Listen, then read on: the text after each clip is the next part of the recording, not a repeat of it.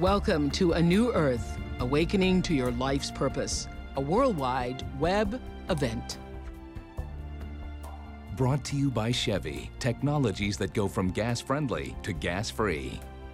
Sponsored in part by Post-it Flags, find what matters fast. Sponsored in part by Skype, bringing people closer with video calling. Hello again, everyone. Welcome to week number three of our New Earth web class. And again, I um, thank you. Eckhart Tolle thanks you for joining us as we bring students and seekers together to discuss our latest book club selection, Eckhart Tolle's A New Earth. I'm happy once again to see that we've been connecting with readers around the world. We've gotten questions and comments just this week from as far away as Rotterdam, Rio, Beirut, Casablanca, Greece, Seoul, and even, Tas- even uh, Tasmania. Hello, Tasmania. Thank you for all of your really so, so thoughtful um, your emails have been. And I can tell you, we love hearing from you wherever you are. There have been either 2 million of you who've watched our classes uh, live or on streams or downloads. No matter how you're watching, uh, I welcome you to the awakening um, the shift in consciousness that ha- that's happening really all over the planet. So I want to get started on chapter three. As you see on your screen, you can uh, type in your questions and send them to us instantly throughout the class. We're going to be speaking with students via Skype. You know, Skype is that free software that allows you to make internet and video phone calls from all over the world. Welcome again. Thank you. Did you have a good week? Very good. Thank Very good. So, if we were to summarize, last week we were talking about how um, the current state of humanity is that we are humans here living on the planet Earth, have an ego, and learning to manage that ego is what this book is all about. Yes, and going beyond ego at the same time means going beyond what the Buddha described as the normal human condition, which is one of suffering. Mm-hmm. Because ultimately, the ego, sooner or later, and usually sooner, always produces some form of suffering. So it's really transcending the ego, going beyond the ego at the same time means going beyond this unconscious urge to generate more and more suffering, both in people's personal lives as well as collectively. We did something last week that was uh, unprecedented. You said it's never been done before on television, where you just sit there in silence. I, I, and I thought a lot of people responded to the sense of connection from that. So you want to do that again? Yes. Let's do that again. Yes. Yes. Okay. So you're going to lead us in silence. Okay. I'll just maybe uh, one or two little hints about what to do with your mind when you go into silence, because not speaking isn't complete silence yet because usually, even though you're not speaking, the mind is still active and producing noise. So, how to stop the mind from producing noise or how to reduce the amount of noise that the mind produces is quite easy. You take your attention away from the mind, from thinking, and we did that already last week, and simply become aware that you are breathing. The air flows in and out, and you feel yourself breathing. Air flows in and out of the body. And so as we go into silence now for a few seconds, just direct your attention and feel your own breath.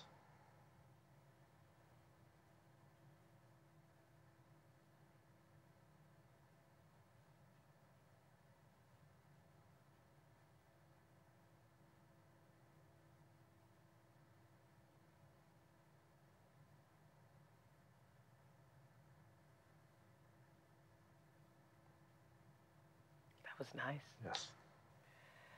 Today's lesson, chapter 3, beginning on page 59. I love the idea that we're all literally on the same page. Everybody, page 59, the core of the ego. Most people are so completely identified with the voice in the head, the incessant stream of involuntary and compulsive thinking, and the emotions that accompany it, that we may describe them as being possessed by their mind. My question to you if we are not that constant stream of thinking, then who are we? Now, that question usually would be answered by the mind by giving some kind of concept of who we are. Now, Yes, I am female. This, I'm that. African American. I work on TV. Yes. My mother was. My mother is. I live at. That's my job right. is. Yes. Yes. That's how most people, if you say, Who are you? Yes, but beyond that, because concepts refer to who we are temporarily in the world of form. You're a mother, you're a father, you have a certain profession, a certain belong to a certain race, you're a man or a woman, nationality, all these things. Now, when you ask who are we beyond that, there is no conceptual answer to that. That would uh, no conceptual answer would be absolutely correct. We can give little hints. We can say we are the formless consciousness behind all that. We are that which cannot be defined through concepts or words. So knowing who you are is not, does not mean that suddenly you have some new idea in your head and say, oh, now uh, let me tell you who I am. I've discovered who I am. Uh, you get closer to knowing you, who you are if you come to a stage where you have that feeling, and I mention it in the book somewhere, you, when people tell me, I don't know who I am anymore because they have realized who they are not. They are ultimately not their profession. They are not whatever function they fulfill. They are not their nationality. So they now, they're beginning to realize that's not really who I am. But then they, they, they enter the unknown and say, well, if I'm not that, now I'm no longer sure who I am. And I always congratulate people when they say, I'm not sure who I am anymore. And I say, Well, that usually connotes confusion. confusion if you still want to know who you are, but if you can become comfortable with not knowing who you are, with mm-hmm. not defining yourself mm-hmm. to yourself or to others, mainly to yourself, because the ego is constantly a self definition to, to remind yourself who you are. You remember your story uh, of your past and so mm-hmm. on. You, do- you have opinions about yourself, and so you, this is the self definition. But don't we obviously need the ego, Eckhart? Don't we obviously need it? Otherwise, why would we have it? Why wouldn't we have evolved past it? That's we're doing that now. Mm-hmm. So it's been a stage in the evolution of consciousness, a necessary stage in the evolution of For survival. Yes, yes. Because the ego arose because we started to think. So the ability in humans, suddenly humans developed the ability to differentiate and to think. To me, the beginning of the Old Testament really describes the beginning of the ability to think because what it says in the Old Testament is they ate of the fruit of the knowledge of good and evil, the ability to say this is good, this is bad, to differentiate, starting to think. Mm-hmm. So the ability to think arose in our species, which was a wonderful thing on the one hand, but over many, many millennia, hundreds of thousands of years, more and more our original sense of connectedness with life and with being, which the natural world still has, animals mm-hmm. still have that. They, they live in a state of some natural cultures connected- did. Rem- Some of ancient Native cultures, Americans that's right. yes. They still have that, a sense of being rooted, being comfortable in your own skin, being rooted deeply within, and feel that sense of oneness with the totality of life, oneness with life itself. Mm-hmm. And so we, we had, humanity had that once, and as you say, some ancient cultures, perhaps there's still remnants of ancient cultures, and they still have that. Mm-hmm. And, but humans, as they went into more and more thinking and differentiation, they gradually, their sense of self gradually moved from, from the center of their being, which I would describe as their heart or the solar mm-hmm. plexus, into their mind. into their mind. And they more and more they began to identify with the movement of thought. And gradually, out of this continuous identification with the movement of thought, a thought made entity was uh, produced, which is the ego. Yeah, which is what you're saying is being possessed by our mind. Yes. Okay, by, by being possessed by our minds.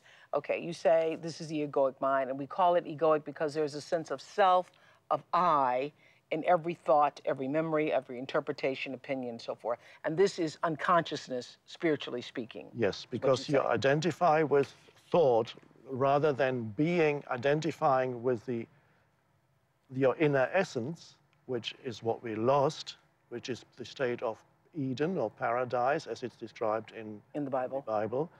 We lost that, and it's not only in the Bible. There are many ancient cultures where they speak of the golden age that we lost in many different cultures. And you say egos are all the same on the surface. They only uh, they differ only Deep. on the surface. Deep down, they're all the same. Yes. Okay. Now, chapter three is all about the core of the ego, what makes it thrive. Yes. And you say that um, uh, that what we what we react to in another, we strengthen in ourselves. Can you give us an example of that? One of the things the, need, the ego needs to survive is reacting against other people. What you react to in another, you strengthen in yourself, you say. Yes, that's uh, usually what we react to most strongly in others and what we most strongly condemn in others is usually something that we also have a trait that we also have, but that we are unconscious of in ourselves. So when we, for example, we become upset if we encounter somebody who is very greedy, uh, or we could become upset about somebody who is uh, um, dishonest, no matter who. The, what, the, the force of your reaction usually tells you uh, that the, the, something in you that you need to look at. Really? All the time? All the time? Well, it's for you to find out, or any, anybody to find out in their own lives. When you react strongly, have it then become alert and have a look inside. Okay, you say complaining is one of the ego's favorite strategy, strategies for strengthening itself. Every complaint is a little story the mind makes up that you completely believe in. Yes. Now, that's a very common thing, and perhaps uh, un until people begin to become more aware. And some egos survive mind. on complaining. Some egos who haven't got much else to identify with, uh, they can survive on complaining alone. So then the continuously you are condemning other people, you're continuously criticizing, condemning, or judging negatively situations that you're in, your surroundings, other people. So the ego is the identification with those thoughts. It's not necessarily the thought. No, it's the it's the it's the thing that you become uh, you become those thoughts. Okay. You, there's no space between you and the thought. Got that. Okay. All right. So name calling is also a form that the ego, you know, yes. defines itself. Yes, and that, of course, one would, could say, well, it's relatively harmless. On, on one level, it's relatively harmless to, to, to, to call a person this or that, to attach a label to a person. But if you follow this uh, up to see, you can, you can actually see how uh, dreadful it is to label another human being or another a group of human beings. Because once you have labeled, you have attached a mental label to another human being, you, can, you have desensitized yourself to the aliveness and the humanity of that other human being because you're relating now to a label.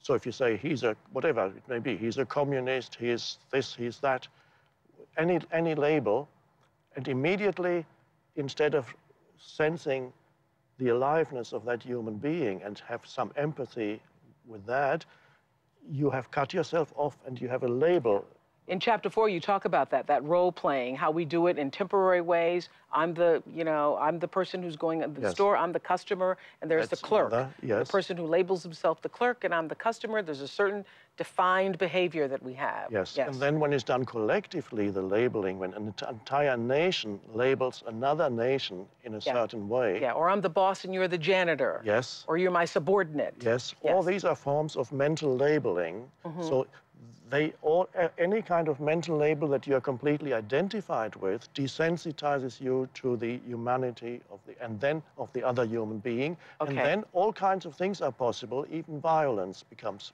possible. Okay, I got it. Everybody, I just got this. You got this. Remember two weeks ago, we were talking about walking under the trees, feeling nature, not labeling the flowers, being able to experience the essence of the flowers. What you're saying here is you're labeling people as he's a jerk or he's a whatever, once you start doing that, you become desensitized to who they really are in the same way that you were when you were labeling things in nature. Yes. Okay. Right, exactly. Okay. We have Bill. Hello, Bill. Talked to you earlier today. Oprah, Oprah, how are you? Hi. Bill's in Connecticut on Skype. Bill and I uh, Skyped on uh, the Oprah show earlier today. What's your question to us now? Yes. Well, first of all, Eckhart, I'd like to say that this book is indicative to the quintessential essence of life. This is incredible reading. I have a very simple question. Do you compare the egoic mind to the subconscious? I don't use those terms, but uh, uh, because they're a completely different frame of reference, there is, of course, a lot of subconscious activity in the egoic mind also. All we right. need to or, be... or do, do they run in conjunction with each other, or are they separate? Essentially, the ego is the ego. For the ego to survive, for the ego to thrive, uh-huh. you need to be unconscious of it. So uh, the way I see it, I would describe the entire egoic functioning as part of the unconsciousness.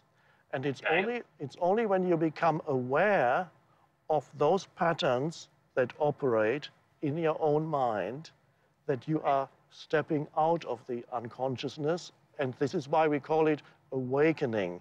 And when you suddenly become aware, even of initially perhaps of just a tiny pattern in your, in your mind. For example, we talked about complaining. If you uh-huh. become aware that often during the day you complain uselessly because it serves no purpose about other right. people or situations, and suddenly say, oh, there's the complaining voice in my head. Not only do you say there's the complaining voice, there is a deeper dimension of consciousness that has suddenly come forth from where you can be aware of that voice. And what you're saying is, you, we are the awareness. That's right. We are the awareness. Are, this is essentially who you are. You are not all those things that the awareness can be conscious of, the, all right. the, the labels or whatever. You are the consciousness or the awareness. You are itself. the awareness. And as long as you don't know that. Isn't that blow your mind, Bill? And I'm, I'm like, I'm, I'm just, I'm washed away here. what is so fascinating? I was sharing this with Eckhart as uh, we were preparing for tonight's lesson. That I received an email from you through our message boards where you were talking about how your life was sort of spiraling downhill. You were not communicating with your wife. You were sort of. I wasn't, Oprah, I wasn't communicating with anybody. I was just I was stagnating and I needed a wake up call and I was I was I was on the search. And when I heard you mention this book, it was the name that stuck, A New Earth. You know, that's really cool. I really have to check that out. Mm-hmm. And it took me 5 weeks to buy the book, but you know, it's my manual for life. It's it's just it's an incredible uh, composition. It, it, it, truly is. So uh, you, you, were saying on the Oprah show earlier today, many people are joining us this evening who weren't uh, a part of the Oprah show, but you were saying on the Oprah show earlier today when we were Skyping that you sat down, you were going to give it a couple of hours and then. Yeah, yeah. I figured, you know, I'll knock off two or three chapters. I got so consumed in this, in this, this whole wave of of of writing I was like, wow, I can't put it down. And it, you know, 12 hours later, I closed the cover and I went, wow, what an incredible ride. Okay, and what was the and biggest realization? Hey, Bill, what was the biggest realization for you? The biggest realization, you know, the whole book itself was a realization. I didn't have any one chapter or any one paragraph. I went through, it really started on chapter three for me. From chapter three, it went to the next chapter, the chapter after that, how we're brought up, how we live in a dysfunctional life. And Oprah, let me tell you something. I grew up in one of the most dysfunctional families you'd ever want to know. And this is something that we carry with us. Your pain body. I, have said that, you know, this is a manual for life. We're, we're thrown out there we're not given, you know, we get a manual for our cars, yeah. our, our appliances, our electronics, but we're thrown out there. And, you know, as young adults, it's like, go do your thing. But while we're doing our, our thing, we're consumed in all of the negativity that is in society, the negativity that's in our families. And it's, you know, we can take ourselves so far, but this book can take us a whole lot farther. Well, thank you, Bill. Bill, thank you. Thank you. I'm glad uh, Yeah. you were around when I Hey, uh, hey, was talking about the hey, book. I got to tell you something. You are you. I, I don't know where you came from, and I did read in the book that you were studying a. You you you, you never uh, you know said what kind of a career you were on in the book. You just said that you were studying for a lucrative career, and you you got off the beaten path and went into the spiritual realm. I've got to tell you something, my friend. We need more people like you. Well, Bill, I thank you very much for that. Thank, Thank you. you. so much. Thank this you. is Where were you? What were you doing? That's a good point that Bill brings up. What were you doing before? The last week you said that your thing was you never thought you were so cute, No, I. but that you had I- that you thought that you thought that you had such a great intellectual mind. Yes, so what were I you was doing? an intellectual. I got into university fairly late because I left school at 13 or 14. Uh, and then later, when I was 18, I went to live in England. And then I took, suddenly became interested in intellectual things. I was searching. I was becoming already more and more unhappy. Mm-hmm. And I thought all the answers would be found on the intellectual level. So what were you planning on doing? Not being a Uh, spiritual teacher, obviously. No, becoming a professor Uh-huh. and, and then have all the answers Mhm. to life. And then after a while, I realized they don't have the answers. Wow. And I became more and more depressed and unhappy. And then suddenly something snapped inside, and uh, this disidentification from my mind happened, Yes. which happened uh, to our friend uh, Bill. Bill um, while he was reading the book. Because when somebody reads the book and has such a powerful response Uh-huh. to it, that means the, the reading of the book coincides with his own awakening as Uh-huh. he reads. But this happens because he was so ready for it. Because he was ready. ready for it. Mhm. It's wonderful to see when that happens. when that happened. But okay, we were talking earlier about the the ego loves complaining. First of all, loves to believe, loves to identify with the thoughts in the head and believe those thoughts, and loves to complain. But aren't there some things legitimately worth complaining about? You know, you, you know, anybody who's ever gone into house construction at some point or another is told a story by the construction workers, unless you have the most amazing, you know, that this is going to be finished at a certain time or it's going to be a certain price, and then it does often doesn't turn out to be what you expected. That's a complaint a lot of people have. Isn't that legitimate? Yes, Like you talk in the book about, my soup is cold. Yes, in a restaurant. Yeah, in a restaurant. My soup is cold. Sometimes your soup is cold. That's right. Yes. So first of all, the complaining that we are talking about mainly here, the egoic complaining, most of that fulfills no real purpose because Mm-hmm. it's not meant to bring about change in any situation. Yes. Okay, that's So- complaining and resentment complaining. Yes, it, that, and a lot of it for many people happens only in their head. Sometimes they verbalize it also, but a lot of the complaining happens in the head alone.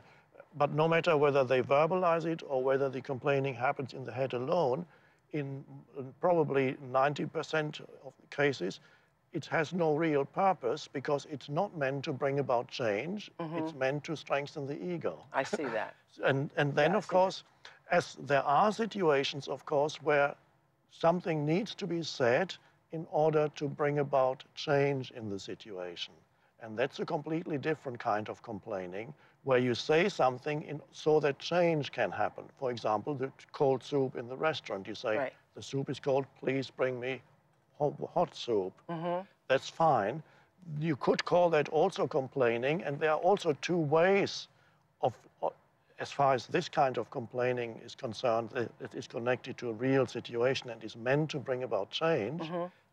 There's one way of complaining with, with ego in that situation also, and that is when you, the ego is attempting to make somebody wrong. A personal element comes into it, and it's, it's a negativity that flows into it. To it. make somebody wrong because my soup is cold. Yes. they- Damn it. That's right. Yeah. Mm-hmm. You're personalizing it, and so you're making a, another person almost, one could say, into an enemy when you Right. complain in that way. So whether it's somebody who is a builder who is working on your home, there, and so you, there is a way of complaining. I wouldn't even perhaps call it complaining, of simply stating what the situation Stating the is. facts. Yes, without the negativity that flows into it when the ego does it. Mm-hmm. And so that can be practiced. And it's the whatever you are stating in order to bring about change is actually going to be much more effective if it's done without the negativity. Because if it comes with negativity, it provokes a negative reaction in the other. And so the whole situation then becomes a conflict situation. As you say, see if you can catch, that is to say, notice the voice in the head. Perhaps I'm on page 64, everybody, second paragraph. Perhaps in the very moment it complains about something, recognize it for what it is, the voice of the ego. And then later you say, the moment you become aware of the ego in you, this is mid paragraph, it's strictly speaking no longer the ego, but just an old conditioned mind pattern. Yes, because ego means you're not aware of it. So ego means unconsciousness. So a good thing that people can ask themselves when they become aware of this complaining voice in the head or the verbalized complaining voice is this uh, meant to bring about change in the situation? And if they look at it clearly, they, often they will say, no. No, it's just hearing myself complain. Yes. Because it keeps fueling my sense of righteousness. Yes, and, and, and rightness. And what the complaining voice also loves is to get confirmation from somebody else that yes, you're, you're right to complain. So then two people join. Oh yeah, and then you just fuel it on and on and on and yeah. on. I yeah. love it. That's right. Doris is skyping us from outside of London uh, England. Doris, what's your question? Hello. Hi, Oprah. Hi, Eckhart. Hello. What an amazing day or evening. Um, the book resonated very deeply within me, I must say. And uh, reading the on on page 62, the sec, the first paragraph, resentment is the emotion that goes with complaining. It started a question within me, and I thought like, but where do hurt, hurt feelings belong to? Is this something that my ego tells me to feel, or where do they come from, Eckhart? Can you give a situation, an actual situation? It's always easier to talk about this when you can look at an actual situation where, for well, example, her, you experience. Hurt feelings, you know, can have most of the time is some outside. Either way, somebody is telling you something that hurts you personally. Okay. But what about sadness? You know, you lose a person, or you know, hurt feelings come from many different sources. Where do they come from? Yes. How do they relate to the ego? Thank you. Okay. Okay. So uh, often it happens that um, even, let's say, somebody criticizes you mm-hmm. and you feel hurt mm-hmm. because perhaps uh, you had, were attached to what you were doing and you right. feel hurt. Now, what is it in you that feels hurt? And yes, it is the ego that feels hurt. Mm-hmm. And so when that happens, all you do is first of all, you, you can't say, oh, I shouldn't be feeling hurt and I shouldn't have an ego. It doesn't work. You simply accept that this is what you are feeling right now and you recognize what it is in you that is producing ah, okay, it just take it in. It's a mental image of yourself that has become hurt. Mm. Because most people mm. think of themselves as, as good people, mm. or, and if somebody says you're no good, immediately something feeds, and many people get extremely angry. They're not only hurt, for many people that immediately turns into anger. Uh, and so the ego wants to immediately defend itself, even driving in traffic. Right. Often, let's say you're driving and another driver suddenly calls you idiot. That hurts. On one level, it hurts. It hurts the ego. And usually, immediately the ego goes into self-repair mode, as I call it, mm-hmm. and will shout something back in order to repair itself. but I'm laughing at you because I mean I'm thinking, you know, if somebody calls me an idiot, uh, one somebody gave me the finger once, and I was like, gee, that's gave me the finger. Uh, but I don't think I, I don't remember being hurt about it. I was so stunned by it. But but but, but yeah. Other, many people would be hurt. Yeah. But you were not because you were. You I thought what, what, what, a bad day he's having. Yes, you were yeah. in touch with a deeper level of yourself where nothing is hurt. Yeah. Where it, you can't be hurt on or, that. Or when I used to take taxis all the time, when I'd have a taxi driver in a really bad mood, the worse he, if he was in a horrible mood, I would tip him double extra so that it'd be nicer for the next person. really? That's yeah. a good one. there was even, there's a, a story about a, um, uh, an official in Japan, a high government official, went to see a Zen master, and he asked the Zen master, "Can you explain to me what the self is?" Self really means mm. ego.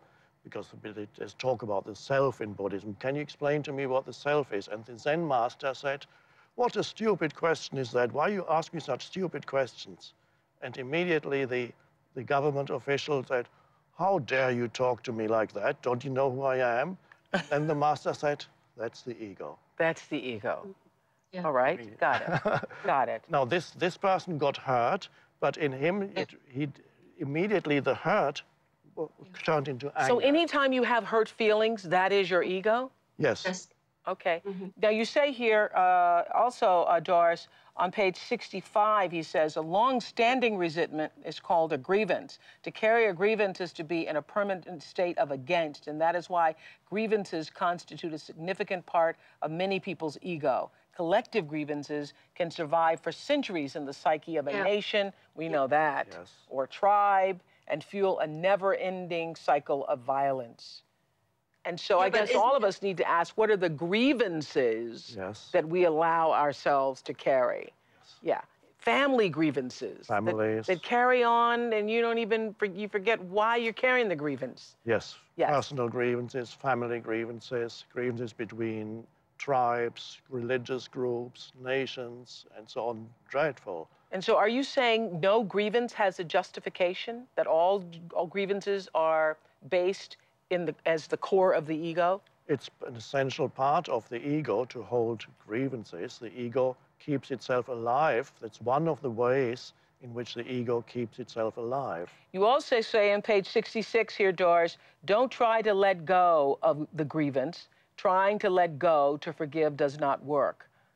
Forgiveness happens naturally when you see that it has no purpose other than to strengthen a false sense of yourself. Forgiveness happens yeah. when you realize that being resentful is only to build up your ego, that yes. that resentment is only helping you carry around this false sense of who you are. Yes. I got that. I got that. You got that, Doris? And yes, I got it too. Yes, thank you very much. you got it too. Good. All the way in London. Thank you very much. Thank you. Thank you. All the way over here. Thank you. We have Tim, a retired Air Force officer who lives in Sicily, on the line. Hi, Tim. Your question? Hello, Oprah. How you doing? Good. Good to talk to you. Hey, good to talk to you. Thank you for this opportunity. It's uh, it's a real honor to be talking to you and uh, Eckhart. Okay, your question. I, I want to put this in uh, context first. Uh, I'm jumping ahead to page 74, where uh, Eckhart um, mentions that sometimes you uh, you need to protect yourself against the uh, deeply unconscious. So, in that context, my question is uh, in the case of war, if I protect myself and others via violence, I seem to be part of the insanity that uh, he talks about. But, it, but to surrender our lives to you know any unconscious uh, mass of people seems to push us closer to ex- to extinction. Um, and uh, I guess my question is Are my defensive actions bringing humankind closer to or further away from a collective enlightenment? And then as a follow up, I would just ask, uh, you know, is it possible um, personally, can I fight a war and uh, stay in the present? You know, keep that space between my ego and, and my true self? Ooh, that's a, those are brilliant questions. Thoughtful. Yes. Yes. Thank you so much. Thank you. Thanks, Tim. No, no, thank you. Thank you. I have personally known people and read accounts of people who actually experienced an awakening in the midst of the turmoil of a war situation uh, when death was imminent, could happen at any second, and something within them suddenly disidentified. The ego broke down in the midst of the suffering generated by that situation. The ego collapsed, as it also has happened to people even in concentration camps and prison camps. Mm -hmm. I regularly get letters from people in prison who tell me that they have uh, suddenly become free. They're still in prison, but they consider themselves free. Yeah. So we are, we are talking perhaps here not only about war, but any kind of situation that usually would be described as extremely negative and unconscious. And is it possible to awaken there. Yes, it happens. I say that every human being has a spiritual teacher for most humans, their spiritual teacher is their suffering. And a war situation is an extreme form of suffering. And ultimately, whatever happens here will, will lead us to awakening, even something that looks on the surface very negative, like a war situation. Eventually, even that will lead us into an awakening, and it's already happening. So, yes, it is possible in the midst of war to suddenly awaken. What will happen then, I cannot foretell. It depends on whatever the situation is. It is also true to say that once you have awakened, it is very unlikely that you will still become part of violence. I'm not saying it could not happen, nothing can be said categorically, mm-hmm. but you no longer resonate with violence. Now, so that if war will no longer happen when a, a certain number of people have, I don't know what the critical mass is, mm-hmm. a certain number of people have entered the awakened state, so they no longer generate the unconsciousness, the negativity that produces war. That's perhaps. That's where we're evolving to. We are evolving to we that. haven't done so good in the 20th century nor 21st. No, the 20th Thus century far. was dreadful, the most dreadful, it, almost as if the ego had reached a climax there, the madness yes. of it. Mm-hmm. And we can see a lot of that still flowing now into the 21st century also, but at the same time, something is happening in this century that is quite unprecedented. Well, it started in the later part of the last century. This awakening is quite unprecedented.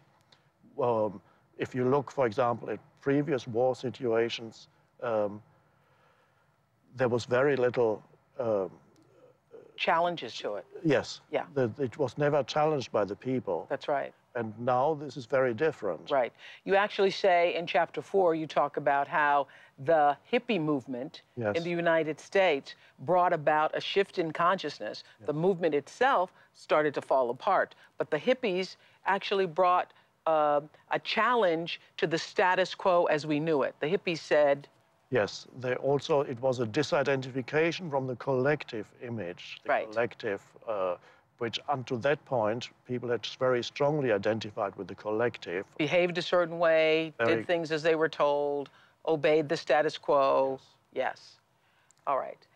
Um, you say um, ego takes everything personally. Back to what Doris was saying earlier. Ego takes everything personally. Emotion arises, uh, defensiveness, perhaps even aggression. Are you defending the truth? No, the truth in any case needs no defense. Yeah. Yes. So when people argue, usually an argument, often arguments turn into violence. If people are very unconscious, and many mm-hmm. people still are, arguments turn into violence. Mm-hmm. So, so when people argue about something, usually what happens is they are so identified with their opinion of being right. Yes, being right, their mental position, uh-huh. that any questioning of their mental position, of their opinion or their viewpoint is regarded as an attack mm-hmm. on them. Yeah. And this is how the ego gets confused with who you are. You know, I will tell you a funny story that I was reading this book, and Stedman and I were at dinner, um, just the two of us, talking about uh, what are the most important questions in life. And I said, I said, one of the, I think, I believe one of the most important questions in life is to, to know whether or not, is just to, to know to believe whether the universe is compassionate or not compassionate. And he said, Well, I disagree with you. I think the most important thing is whether or not you know how to work on your strengths. And I go, Well, that's ridiculous because the most important thing is do you believe that whether the universe is compassionate or not? And uh, so we're arguing about whether or not the universe is compassionate or not compassionate. And he didn't agree with my, uh, my view. And I said, Well, you know, I know I'm right. I ended up clearing the table, leaving the table, and going upstairs because I don't want to have the conversation anymore. And, uh, you know, a half an hour passes. He comes up and he says, Okay, you're right. You're right. And I go, Never mind. I don't need to be right. I, don't, I don't need to be right.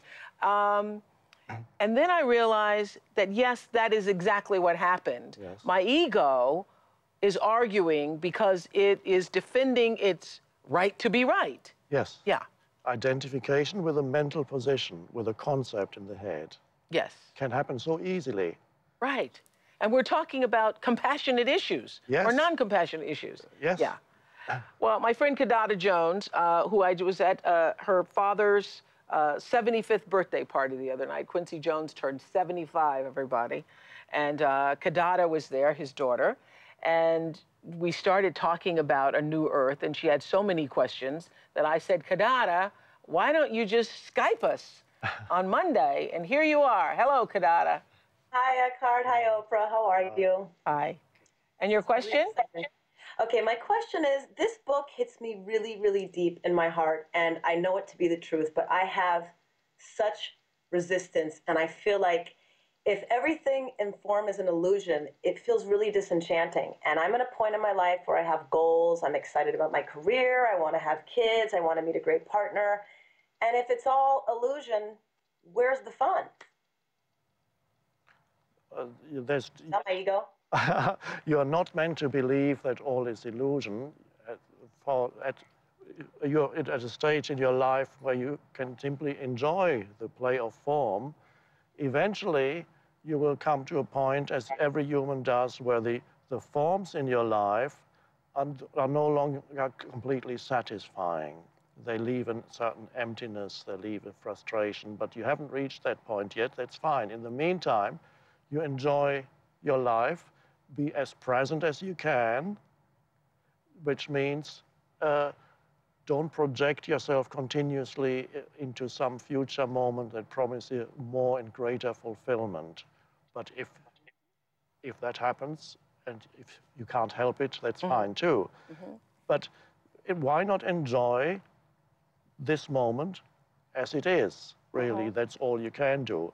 This is not to take the joy out of life, it's to really deepen the way in which you live rather than living on the surface of things and expecting fulfillment through super, relatively superficial things, uh-huh.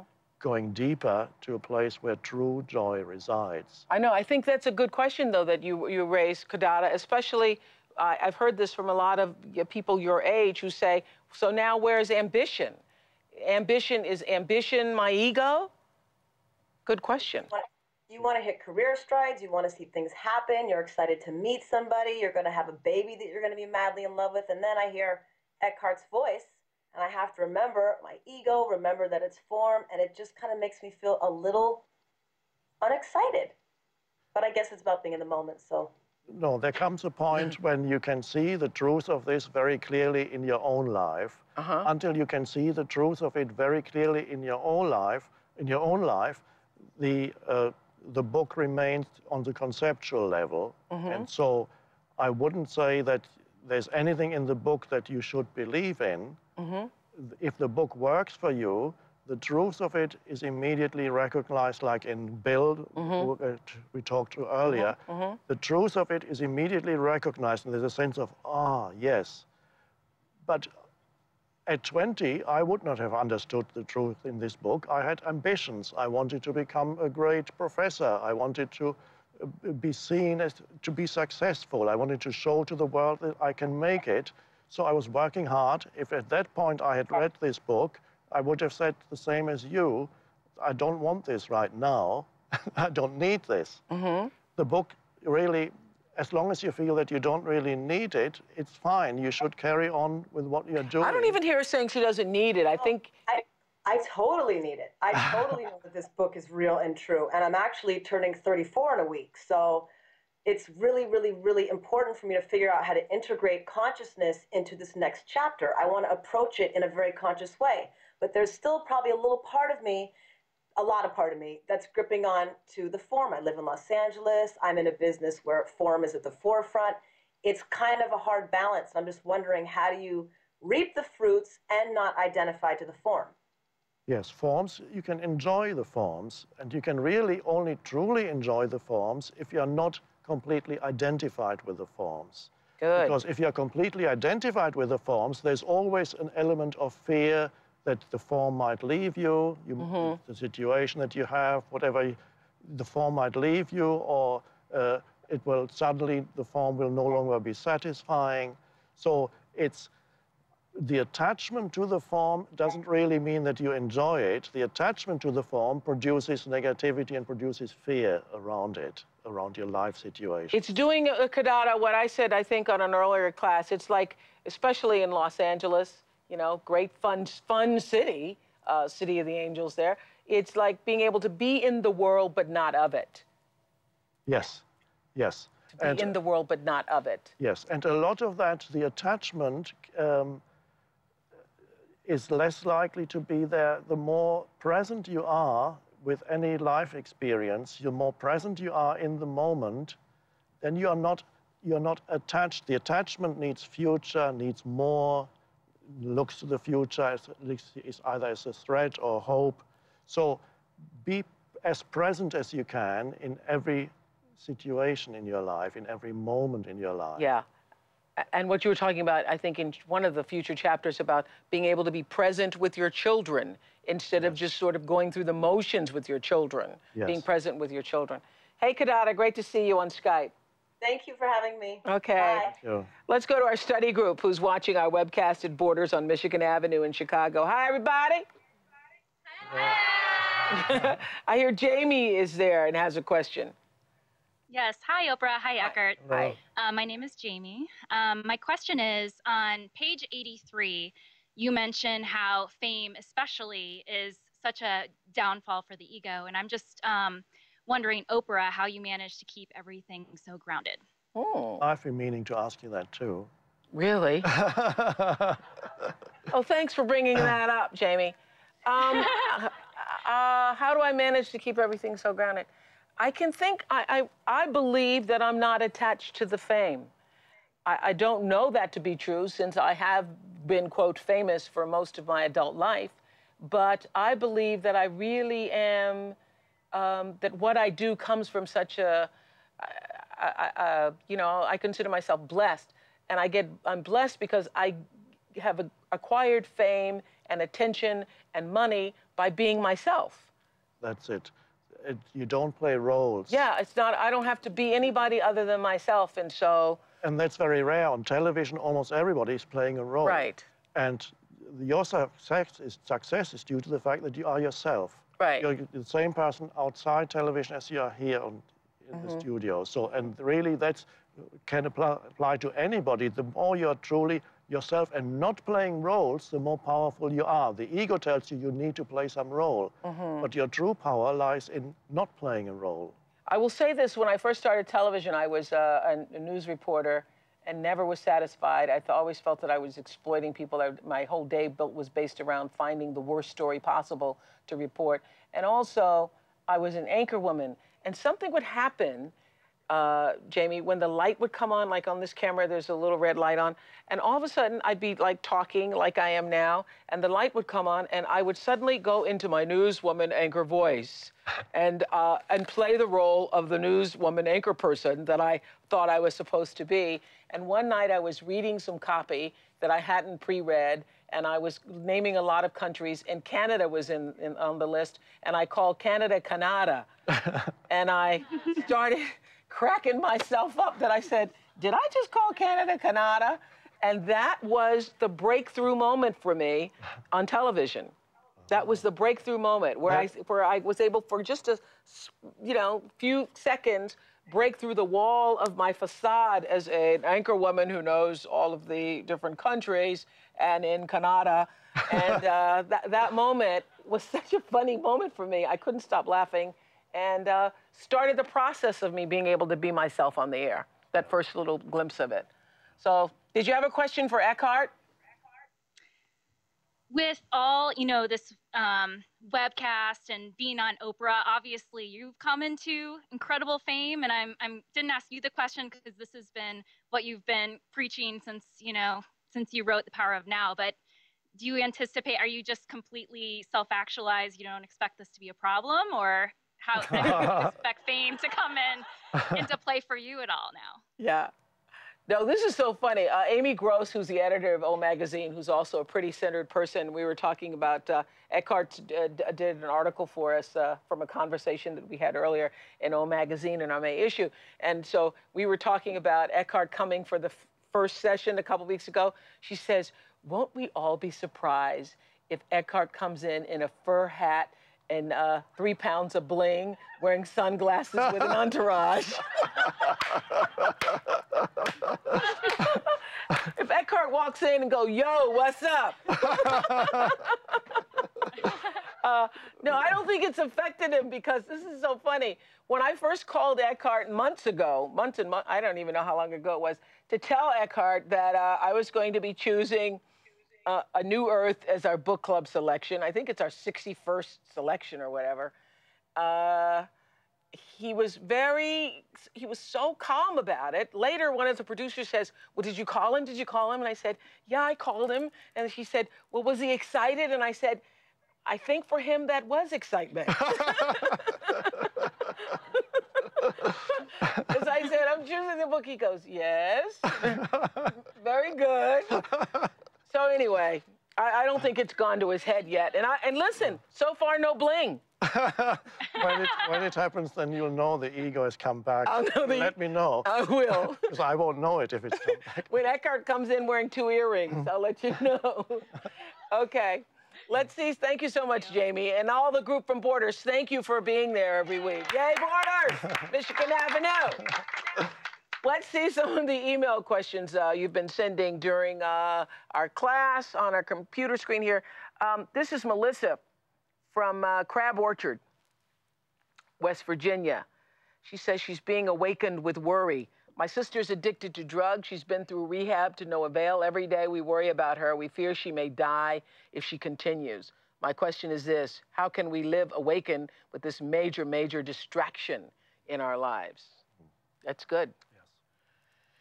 Well, the first thing you need to take responsibility for your own life and your own state of consciousness. Mm-hmm. Rather than thinking your primary responsibility is your sister's life and your sister's state of consciousness. That's not the case. You have to start with yourself. Change can only begin with yourself. Mm-hmm. So, are you taking responsibility for your own state of consciousness rather than or believing unconsciously that, of course, you, you're, you're, worried and there's nothing else you can do. You have to look at the, what you call the worry in yourself, the continuous mind activity that dwells on negativity. See if you can enter that state of acceptance or presence and just be with yourself. I recommend to get out of the mind go into the body several times a day and connect with the feeling of aliveness within. For yourself. So that the worry, the worry pretends, worry is part of the ego, it's the, it's the uh, compulsion to think mm-hmm. incessantly, and it serves no purpose because it, does, it doesn't get you anywhere. It's similar to the complaining, it has no useful purpose. It's not, it doesn't bring about change in any situation, no matter how much you worry, it's never the worry that brings about any change in the situation. The mind may tell you you need to worry because it has some purpose. It doesn't. So the, the essential thing is that you get out of that unconscious habit of continuous worrying. So find a little bit of peace in yourself first to start with. And it may be more than a little bit of peace, but start with a little Okay, is there, is there any peace in you underneath this continuous mental noise that we call worry? Mm-hmm. Is there anything else in you? And you have to find that you can only be of true service to your sister, you can only be of truly, truly be an agent for change in this world if something has changed in your state of consciousness. Otherwise, you contribute to the turmoil. So find through meditating, through bringing awareness to the present moment as much as possible, through bringing awareness into the inner body, as much as possible, get out of the mind and enter presence. And realize the mind may tell you this is you're not helping your sister. This is the beginning where you, may be able to truly be of help to somebody else. Because the only thing you can do is really help yourself. Yes. That's right. Yes. But the mind tells you, I have to save my sister. Yes. And, and that's the. And what you're saying is that is not necessarily true. No.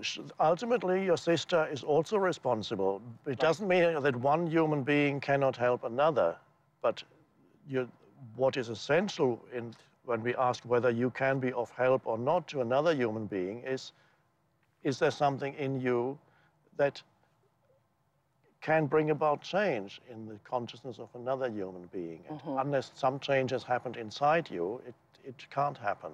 And but this may talk more generally about worry. Is this is the problem for many, many people.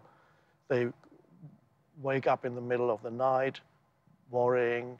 During the day, they go about worrying about this or that. What does it mean to worry? What does it mean? It means there is unconscious mind movement projecting itself usually into mm -hmm. a future and you see how dreadful the future is going to be, what's going to happen. You see outcomes that are negative. Many things, of course, are never going to happen, but worry pretends to be necessary. You have to see very clearly. Worry pretends to, be, be necessary. necessary. Oh, I but got that. You have to see that it serves no useful purpose. Yeah worry pretends to be necessary, yes. but serves no useful purpose. And, and so once you see that it serves no useful purpose, you can sometimes be maybe able to step out of that and see, oh, and then become present. Yeah. You can become present if you can step out of the worry for a moment. You can be, become present enough, enough to say, what can I do now? Yes. How can I be now? In this moment. Yes. For myself, for my sister, or for whatever it is you need. Yes. Okay. And the greatest gift you can give to somebody, especially somebody who, who is uh, suffering, like your sister, when you are with them, what is your state of consciousness? Are you able to bring presence when you connect with your, with your sister or any other human being that you want to help? Can you be present with them? Can you give them space to be? That's the healing. Healing, healing, you can be an agent for healing of another, not in the sense that I am going to heal you, not believing right. that would be ego again. It's a, I'm going to heal, heal you. you. No, simply be there as a conscious space of presence, not, not wanting to do anything, just being there as a conscious presence with another person. That's very hard for people. Yes. I understand it's very hard And that's people. why we call it the it's a shift from a... It's a shift. Yeah. Yeah, and I, I recognize how hard it is. I'm reading this book now that uh, from a guest is coming on the show called Beautiful Boy. You might have heard of it. Uh, it's the story of the father. The father and the son both wrote a book together. It's going to be on the Oprah show later. And his son was an addict for many years and very difficult for parents, especially. And as in this case, uh, Melissa, a sister to a drug addict, to stand by and watch somebody daily yeah, attempt to kill themselves through yes. drugs. Yes. Yeah. Yes. Okay. So and and but acceptance is also an important part right. of that. It's at the moment you need to accept. Stop resisting is, it. Yes. Stop resisting. Not bringing the resistance always into the relationship. Because and, whatever you fight, you strengthen, and what you resist persists. Yes. That's at the top of page seventy-five. Yes. Whatever you fight, you strengthen, and what you resist persists. Why is that? Because that's how the, by opposing, you bring, the, this world works in terms of polarities. So if you strengthen one polarity, you immediately strengthen the other. Uh, that's an example. Physics. Physics, yes. Exactly the same. Physics. Yes. Okay. You say, because these days you frequently hear the expression the war against this or that, and whenever you hear that, you know that it's condemned to failure. There's the war against drugs, against crime, the war against terrorism, against cancer, against poverty, and so on. And despite the war against all of these things, everything, every one of those things is bigger than ever. That's right. Yes. That's right. Yes. Because what you fight, you strengthen, and what you resist persists. Yes. And then the implication, of course, is there is another way of dealing with things, with situations. And that is to life. make peace with it. Make peace with it. And then action take action, the action then comes out of a different state of consciousness. The action comes out of presence. Presence. Not, it's no longer a reaction. Yeah, it comes out of presence and not out of you being defensive about it. That's right. I got it. And the action is much more powerful and effective when it's not defensive and not negative. We have uh, Dana from Monrovia, Liberia. Oh. on the phone. Hello? Hello, Oprah. Hello, Eckhart. Hello. It's Donna. Hi. Hi, it's Donna. Hi, Donna. How are you? Oh, Yes. we're happy to Good talk to. Monrovia. Hello. Oh, thank you. Your question. Shall I go ahead? Yeah, go ahead. My question. Thank you. Uh, my question has to do with non-reaction in relationships. Uh, would it be the same to say that the opposite of love is, is not hate, but rather indifference, considering if one makes that situation not a personal one? Okay, that's your question. Yes, I don't fully understand the Thank question. Uh, Uh, uh, don't would it don't don't leave, Donna. Reading Go ahead. concerning concerning non-reaction. Uh huh. yes. Would it be the same to say that the opposite of love is not hate, but rather indifference? And now, do you mean that non-reaction is indifference? Correct. That's what I'm asking. Oh, Okay. okay. Particularly if if uh, one doesn't take it in a negative context, Okay. I'm not sure meaning not letting either one of y'all negative consume but one person. okay. okay. Well, um, non-reaction means that uh, you recognize when another human being displays some form of ego behavior, Mm-hmm. wants to be right or wants you to be wrong, or accuses you of this or that, whatever. Many kinds, the ego manifests in many different ways. Uh, you recognize that that is its ego, and you don't react to it, which means you don't confuse this behavior with who that human being is. It means you allow the ego to be there without fighting that behavior. For example, um, I had a, it happened some years ago, but it's an interesting example. I had a, a plumber come in to, to do some repair at my place. And he was extremely aggressive um, and rude The plumber. the plumber. And I, I treated him as if he were a, a, a noble guest, very polite, and said, explained what needed to be done, because I recognized that perhaps he had been trapped in this pattern for years. Maybe it started with childhood when, when everybody around him was rude to him. So there was a deep seated pattern of, of rudeness and unpleasant behavior and of regarding other people as enemies. And I didn't react because I recognized that as a dysfunction in him that was, wasn't him at all. So I simply uh, accepted his behavior and pointed out this needs to be done and this. After 20 minutes, he was changed completely. He was suddenly said, oh, thank you.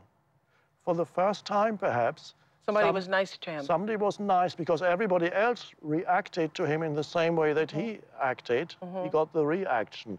And this is how most human beings encounter their daily reality. It's the cab driver situation. Yes. Yeah. mhm. And for most people, their daily reality is really a reflection of their own inner, predominant inner state. And so the enlightened part of ourselves, uh, after having reading this book, being awakened, we realize what you're saying here in chapter three, core of the ego. You should you should be able to recognize the ego not only in yourself but see it in other people. Other people. So when you see that kind of reaction from Yes, someone, yes. you realize it's their ego. Yes. It's not them. That's right. So it's one could almost say it's it's like some an illness. It's like a mental. So the presence in you then gets to respond to, Yes. relate to the presence in them. yes. And Oh, you got to be really highly evolved to do Oh, that. it's um, it's not indifference, by the way. This is not indifference. No, that's Uh, you're not indifferent. You're That's compassionate. compassion. yeah, Yes. Understood. Yes. Understood. understood. Uh, it's, in fact, it's, yes, thank you for that clarity. Thank you. Okay. Thank you. Now, Thank you, Donna. Now, the, the question is, you, you say you need to be highly evolved. Well, yes, because most people just it is. react. you It is know? true to Yeah. say that um, at first it's uh, the reaction is so automatic when some, somebody behaves unconsciously to react in the same way. It's very automatic. Mm-hmm. Now, as people begin to become more aware of their egos, usually after it's happened, they become aware that they reacted in the old ego way. After it's after the event, Then, after a while, in the middle of reacting to somebody's ego, you suddenly become aware that, that that's what you're doing. Somebody just told me this last night, and this happens a lot, you know, with the airlines, where you know, my goodness, yes. if you can get from one from point A to point B on commercial airlines these days without losing your luggage or flights being canceled or sitting on the tarmac or whatever, and they were reading the book, and in the midst of you know everything, you know, schedule for the flight. I'm sure this has happened to many of you. Schedule for the flight, everything's fine. You get there, and there's no seat. There's no seat. And people, other people didn't have their seats, and people around them were just imploding. And this person said that they um, decided to remain calm, as my godson, as a matter of fact, and people all around them were going nuts. And suddenly, out of nowhere, after about a half an hour, not out of nowhere, about a half an hour, the person behind the counter called the names, and of all the names they called, they called his, who had been sitting there calm. Now, they didn't know him from anybody else, but, you know, it, it eventually worked out. not saying that it always works out, but he realized after reading the book that makes no sense to get crazy. Yes, that's not only that, but also it's true that things are much more likely to work out when you are in a harmonious state of consciousness and not in resistance. Which brings us to page 77. Do you want peace or drama? Yes. You say, we all want peace. There's no one who doesn't want peace, yet there's something else in you that wants the drama, wants the conflict. And whenever you're moving in the drama, you, you can, as we all can, I think now, a little bit anyway, detach from the thought, see yourself having the thought, recognize that you, the you, the I of I am, is the awareness that you're having the thought. When you can see all the drama, just detach a little bit, you've done what? That's the, that's the vital thing. The, to see it in the midst of it, to suddenly become aware that this is an old pattern in you, yeah. an ego pattern in right. you. It may not even stop immediately, but at least there is a, suddenly there is a witnessing presence in the background. Yeah that the ego wants to complain, the ego wants to be resentful, the ego wants drama. Yes. And yeah. to see that in oneself, we, yes. one could call that almost, there's, there is in, in humans something that we could call the addiction to unhappiness. Mm-hmm. When you are unhappy for whatever reason, once you are trapped in that, that energy of unhappiness, you don't want to get out. That's right, because your ego loves it. Yes. So there is a there is an addiction to the you actually on some level you enjoy your unhappiness, and when you can become aware of that, mm-hmm. then suddenly you're stepping out. So let's talk about the power of awareness you talk about on page 78. A power comes into your life that is far greater than the ego, greater than the mind. All that is required to become free of the ego is to be aware of it, since awareness and ego are incompar- uh, incompatible. This is page 78 first paragraph. Awareness is the power that is concealed within the present moment. This is why we may also call it presence. And the ultimate purpose of human existence, which is to say, your purpose, is to bring that power or that presence into this world. Yes. That is why we're here. Yes. The, that is the universal, the impulse, the universal impulse, is the evolution of consciousness. That is the, the impulse behind the universe. The universe is moving towards the evolution of consciousness. And we are one manifestation of the evolution of consciousness into this world. We're one. Yes, there are many others. Right. Uh, even a, a, plant is a manifestation right, of that already. Right, right.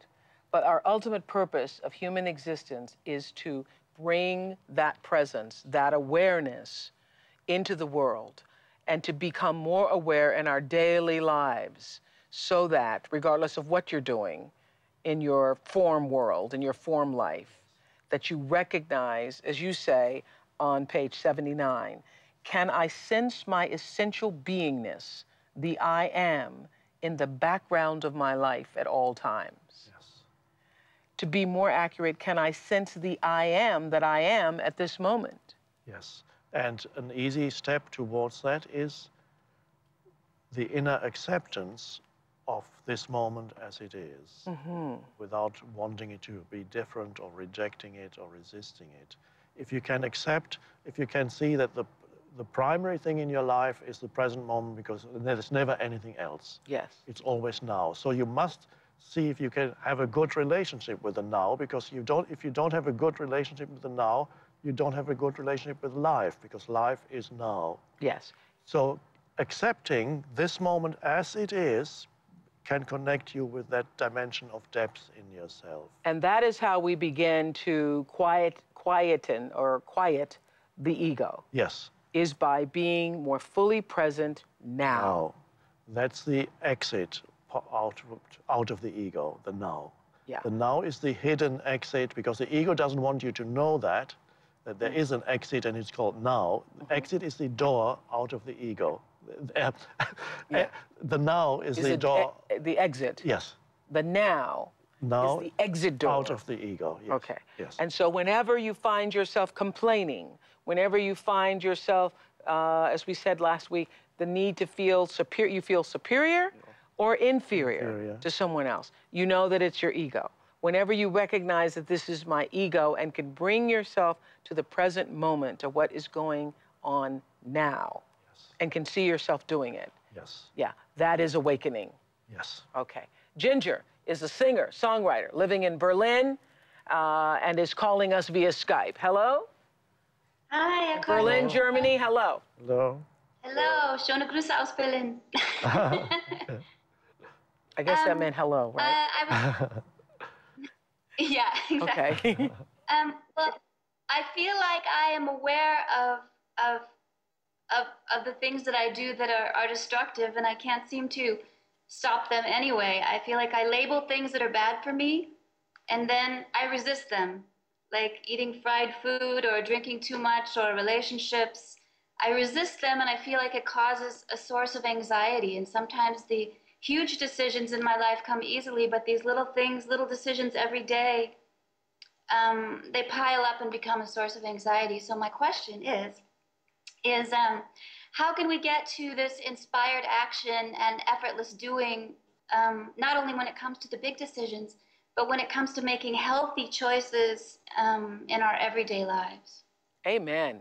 Good question. Thank you, Ginger. Yes. How did, yeah, because yeah, I was saying this to. Um, I know I'm doing it. I just do it anyway. Yeah, yeah. I was saying, yeah, aren't you? Yeah. Why does it have to be a struggle just to to do the right thing in terms of you know? For me, it's food always. It's always about food. Yes. How can it become effortless? Isn't that your question, Gin- Ginger? Yeah. and are you talking about? For me, this would be about potato chips. What is this about for you?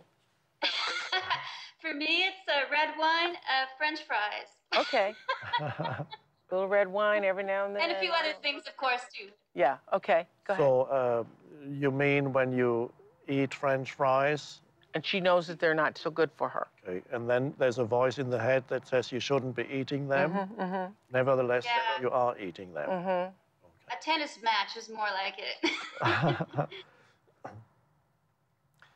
a lot of eating uh, overeating uh, has a lot to do with the ego also, because the ego lives in a constant state of not enough. It always seeks something else to fill itself with, and usually it's experiences to uh, identify with this or that. Things. Things, but it's also uh, it, the, the need for more, as I call it, that is built into the ego. Mm-hmm. Uh, sometimes can get transferred to the body, and then you experience it as the desire to eat much more than the body really wants. It's to take in more. So really to uh, to eat consciously really is the way out of it. For example, I would suggest that when you eat your French, French fries, to, uh, to make a meditation out of it and eat them consciously without having a secondary entity in your head that says you shouldn't be eating them. Eat them fully and consciously, and at the same time, feel how your body feels while you eat them and after you've eaten them. Then you bring some presence into it, and you may realize, in some cases, that the body doesn't actually want to eat them. It was the mind that wanted to eat the Uh-huh. potato. But so uh, bring, eat consciously. If you eat a sandwich, if you feel, if you go to the fridge, Uh-huh. sometimes people get up in the middle of the night, they open the door and, Uh-huh. and you reach in and there's this need for, need to get, Yeah. the body doesn't You're trying to it. feed something. Feed something, yes. And so, For me, it's also um, it's the the anxiety that the resistance, not just for food, but things that I label as bad for me, seem to cause a lot of anxiety in the. What he's saying is stop resisting. Actually, after reading this book, I've been trying this lately, exactly what you said. And this is what you will find. If you stop resisting it, because the french fries are not bad, it's the thought in your head that has told you that the french fries are bad. And if you do what he re- is recommending, if you sit and you consciously make it a meditation, what you will find is you won't eat, you know, two bags of french fries unconsciously, that you will enjoy every single french fry. And in the enjoyment and the pleasure, if you stop when it's when it's no longer pleasurable, you know, it's it's no longer ple- pleasurable after three or four or five. By the time you've eaten a whole bag of them, you you don't even taste it anymore.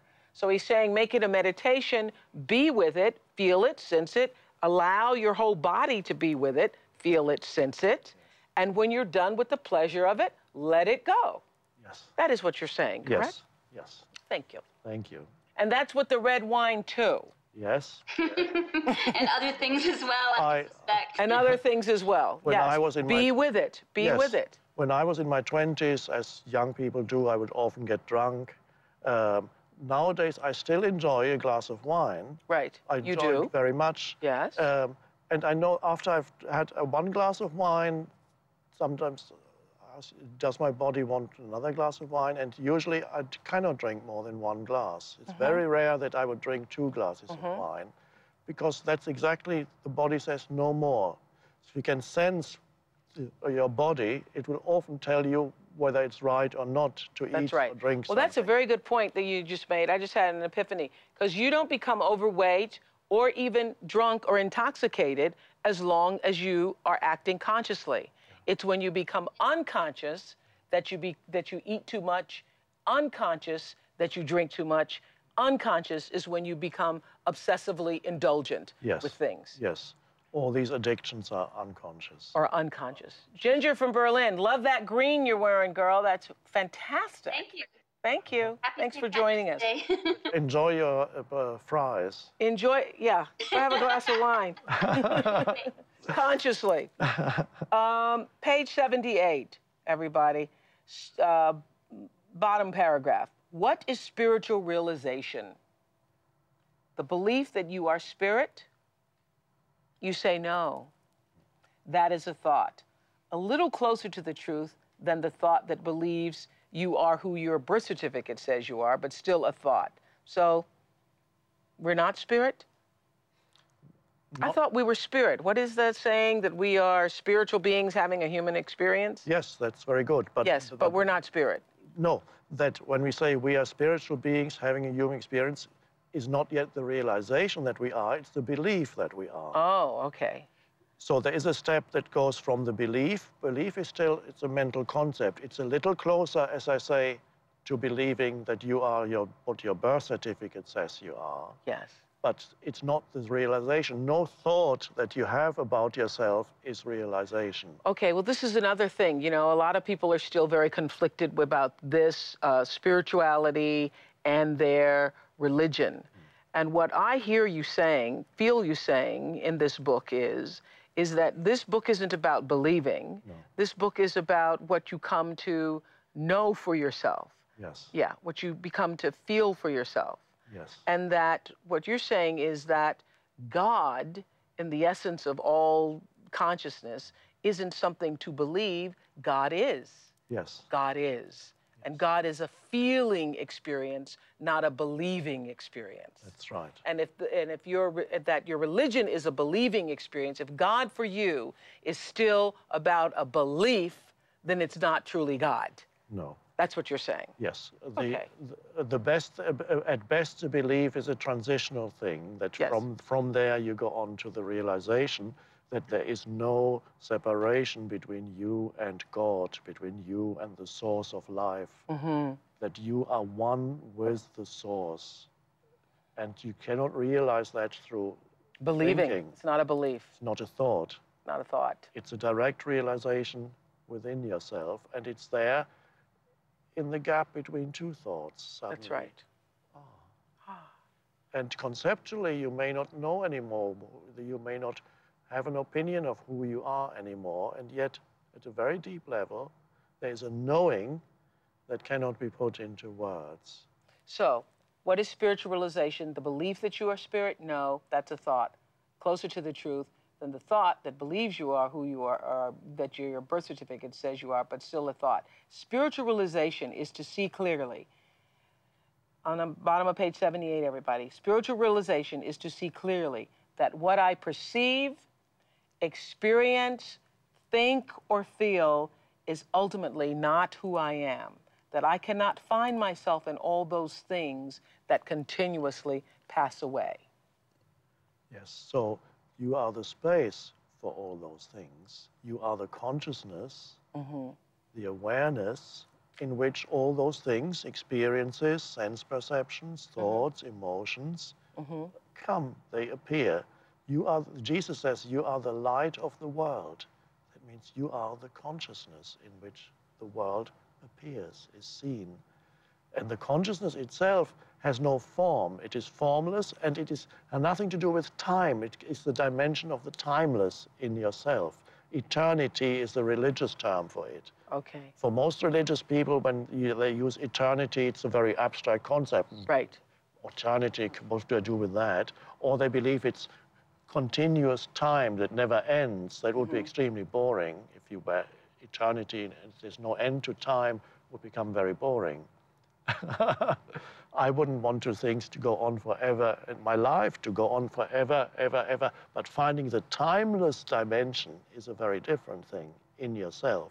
Timelessness is very different than eternity, as you're saying. I, the, the true meaning of eternity is timelessness. Is timelessness. It's usually misinterpreted as meaning uh, endless on time. and on and on and on. Yeah. I got that. So i there is in every human being, underneath all the stream of thinking and underneath the emotions, there is that dimension where timelessness or eternity dwells. And that is the essence of who you are. And that is consciousness itself.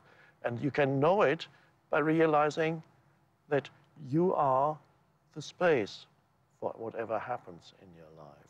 Hmm. Space of consciousness. Deep. I must say that's pretty deep there, Eckhart. We're on page 80, everybody. One of my favorite quotes in the entire book um, that actually I used in one of our ads in O Magazine. Only the truth of who you are, if realized, will set you free. Yes. Yes. Know who you are and you are free. But know who you are doesn't mean that suddenly you have an answer in your head.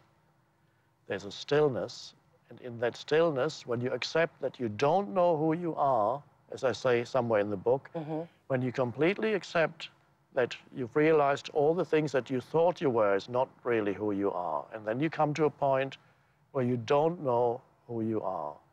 And if you can fully accept that you don't know who you are, you are closer to who you are than you were ever before. Once you realize and accept that all structures, page 81, forms are unstable, even the seemingly solid material ones, peace arises within you.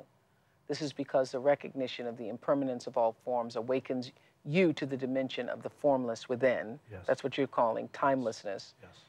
That which is beyond death. Jesus called it eternal life. Eternal life. Mm-hmm. So you believe what happens to us at death when the body dies? I You don't have a belief. I don't give it any thought. You don't. No. Well, did you ever think about it, Eckhart?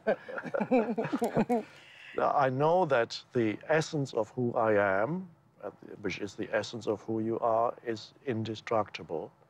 Uh, I know that directly as a, on a feeling level, and you can also know it even if you talk to a physicist. He will tell you that energy never gets destroyed; it can only Change forms. transform. Mhm. So whatever it is that animates this physical form at some point, whatever it is that animates this physical form is going to no longer animate this form. And that is when you see a dead body. And when you see a dead body, you see, I've, a, a year and a half ago, both my parents died within a space of a few months. And I saw very clearly, uh, each time I, I saw that my mother's body lying there. A few months later, I saw my father's body lying in the coffin. And I realized the form was still there, but the, the essence of that being was not present. So the, so the essence of that being was never the form. It was gone. It was no longer there. And then when, the, when that which animates the form... The essence of that being was never the form. Was never. The essence of that being inhabited the form. Yes, because... And now it no longer inhabited yes, the form. so you could see there was only a shell there. Right. And that was, it's such a clear realization. Yeah, All, many people who've seen their loved ones in the casket see that. Yes. So that which was the, that the, the life within that form was always invisible. All you could ever see was the form. Maybe you could sense the life within ah. the form, but the, the life is always invisible. And the life ultimately has no form itself. Mm. And so you see, suddenly somebody dies, the essence is gone, the life within the form mm-hmm. is gone. So, what you're saying, again, on page 79, is to be able to be in form. And be able to sense the formlessness yes. of yourself. Yes. To be in form and to sense that there is an essential beingness or formlessness, formlessness the I am in the background of our life at all times. Yes. And that awareness, that formlessness, is what can, it can um, hear, see, sense the thoughts. That are going on all the time. And there's a little space, just a space between the thoughts and the awareness of the thoughts. Yes. And that is where we, I, reside. Yes. You are the awareness, you are consciousness appearing as a person for a little while, but in essence, you are consciousness, and consciousness is, as consciousness, you are timeless. You are eternal in the sense of timeless. And when the form itself is lying there in the casket, that timeless formlessness has gone where? Transform to have either to join with the source mm -hmm. or to go through further experiences of experiences of awakening. Mm. In ways that our mind cannot even comprehend. No. Okay. Before we say goodbye, I want to thank all of you around the world for making this remarkable experience uh, possible. Eckhart and I will be here again next Monday at 8 p.m. Central. This third class will be available on demand tomorrow for free here at Oprah.com. And uh, if you want to download a podcast of any of our three classes, you can do that tomorrow at Oprah.com and iTunes. So, what did you want to say in conclusion about the core of the ego? The core of the ego. The ego, sometimes we look at it as if it were an entity, mm-hmm. but really it's just a form of unconsciousness. It appears to be an entity sometimes. Uh, it is not threatening, never regard it as an enemy or, or something that you need to get rid of. It's only to be recognized for what it is. Mm-hmm. So, and then the ego has fulfilled its purpose. It has taken you to that point of awakening. So, in order to awaken, humans have uh, were in the state of oneness with the source when they first came here. And then they lost themselves. They lost mm. themselves in thinking, they lost themselves in the mind, they lost themselves in the ego. And then they reach the stage where the, this state of being lost produces so much suffering that the, this dream of life becomes a nightmare and they start waking up in this stage that we have reached now. So when we, as we wake up, we regain the state that we once had, that we, want, we lost the state of oneness with life, oneness. So we're waking God, up now. Oneness with the source. Mm. But when we regain it, we regain it at a deeper level because we are conscious of it now. Wonderful. Thank you.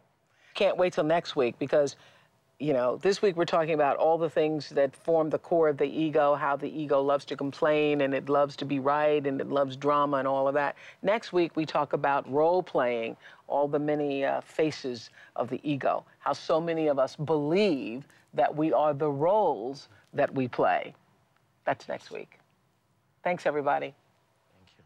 Another night. Yay. it's good. Good.